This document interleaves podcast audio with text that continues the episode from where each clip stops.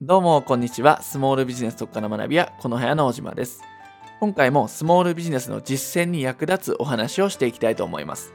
さて、今回のテーマなんですが、大きく言うとソーシャルメディアについてになります。ソーシャルメディアのビジネス活用というお話をしていきます。特に Facebook とか Twitter で情報発信どういうのしたらいいのかなって困っている方にはいい内容だと思いますんで楽しみながら聞いていってください。まずですね、ソーシャルメディアね、どういうふうに集客につなげればいいですか？なんて質問は、私たちのお客さんからもよくいただくんですよね。ソーシャルメディアって言ってもたくさんの種類があるんですけども、全部のメディアでやることは何かっていうと、これは基本的に一つで、情報発信をするっていうことなんですね。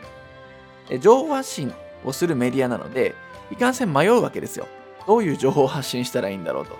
で、多くの方がとりあえず使ってるっていう状態になってしまうんですね。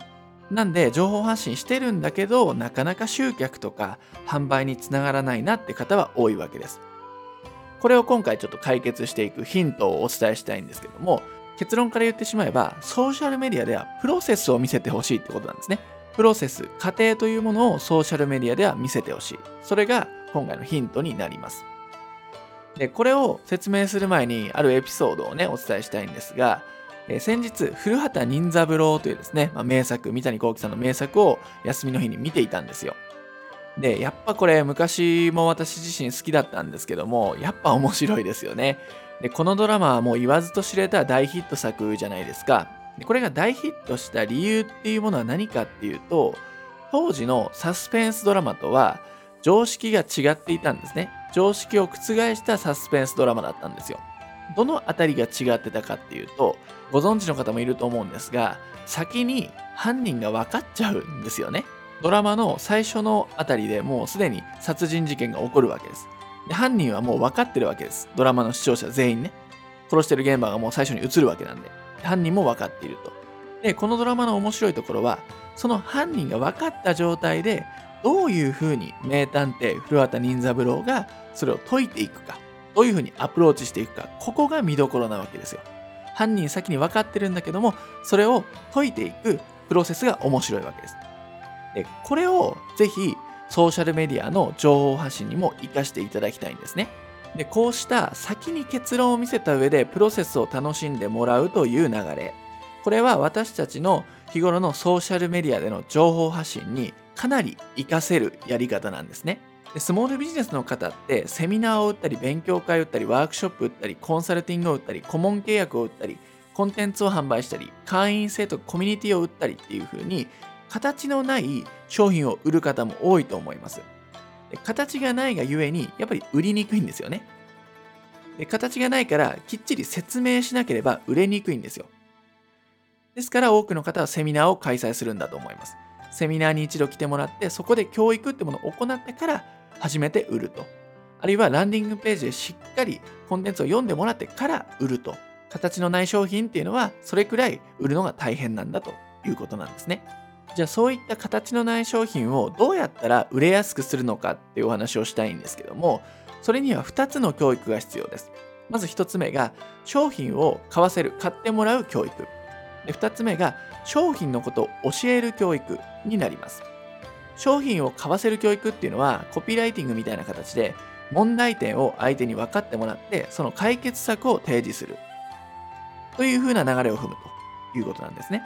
で、このやり方いいんですけども結構コピーライティング界隈ではこういうこと言われてますよね。でもなかなかこれだけで売れてる人っていうのは少ないと思うんですよ。こういったやり方って何年も前からも言われていることなんですよね。で、結構真似してる方もいるはずです。学んでいる方もいるはずです。ただ、売れにくいっていうのには、ある一つの教育が欠けてるんですよ。それがさっき言った商品を教える教育。これを結構ね、おろそかにしてる方多いんじゃないかなっていう風な印象を受けるんですよね。商品を教える教育ってどういうことかっていうと、やり方は簡単で、今回のメインテーマであるプロセスを見せるということなんですよ。商品サービスが出来上がるまでの過程を見込み客の人に見せるんだということになります。例えばこのプロセスを見せるっていうその過程を見せるっていうのはどういうことかっていうと商品企画をしている様子とかね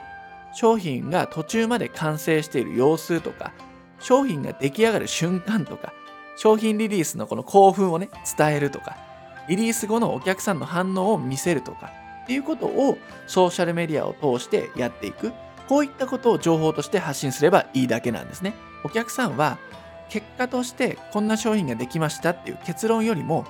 こんなストーリーがあってこんなプロセスを経て無事に商品ができましたを求めているしそこに感動心が動くわけです。なのでこういった情報を発信していってほしいんですね。で特にこういった細々とした情報とか細かい情報っていうのはソーシャルメディアっていうものを通してやっていった方がやっぱり見やすいし楽しいコンテンツになるんですね。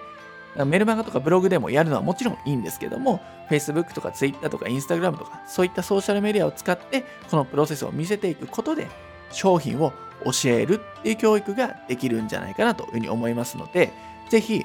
商品を買わせる教育っていうね、そのコピーライティングっていう風に変更してしまわずに、商品自体のストーリーとかプロセスを教えるというやり方、ぜひ導入してみてください。はい。ということで今回はソーシャルメディアで発信するべき情報についてお伝えしました。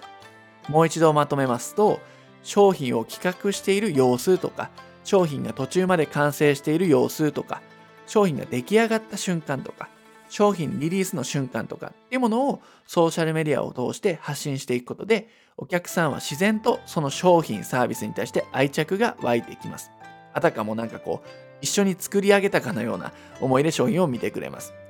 商品のプロセスを見せていくっていうのはそれだけの効果があるんですね。ぜひ SNS の活用方法を試してみてください。最後までご視聴いただきありがとうございました。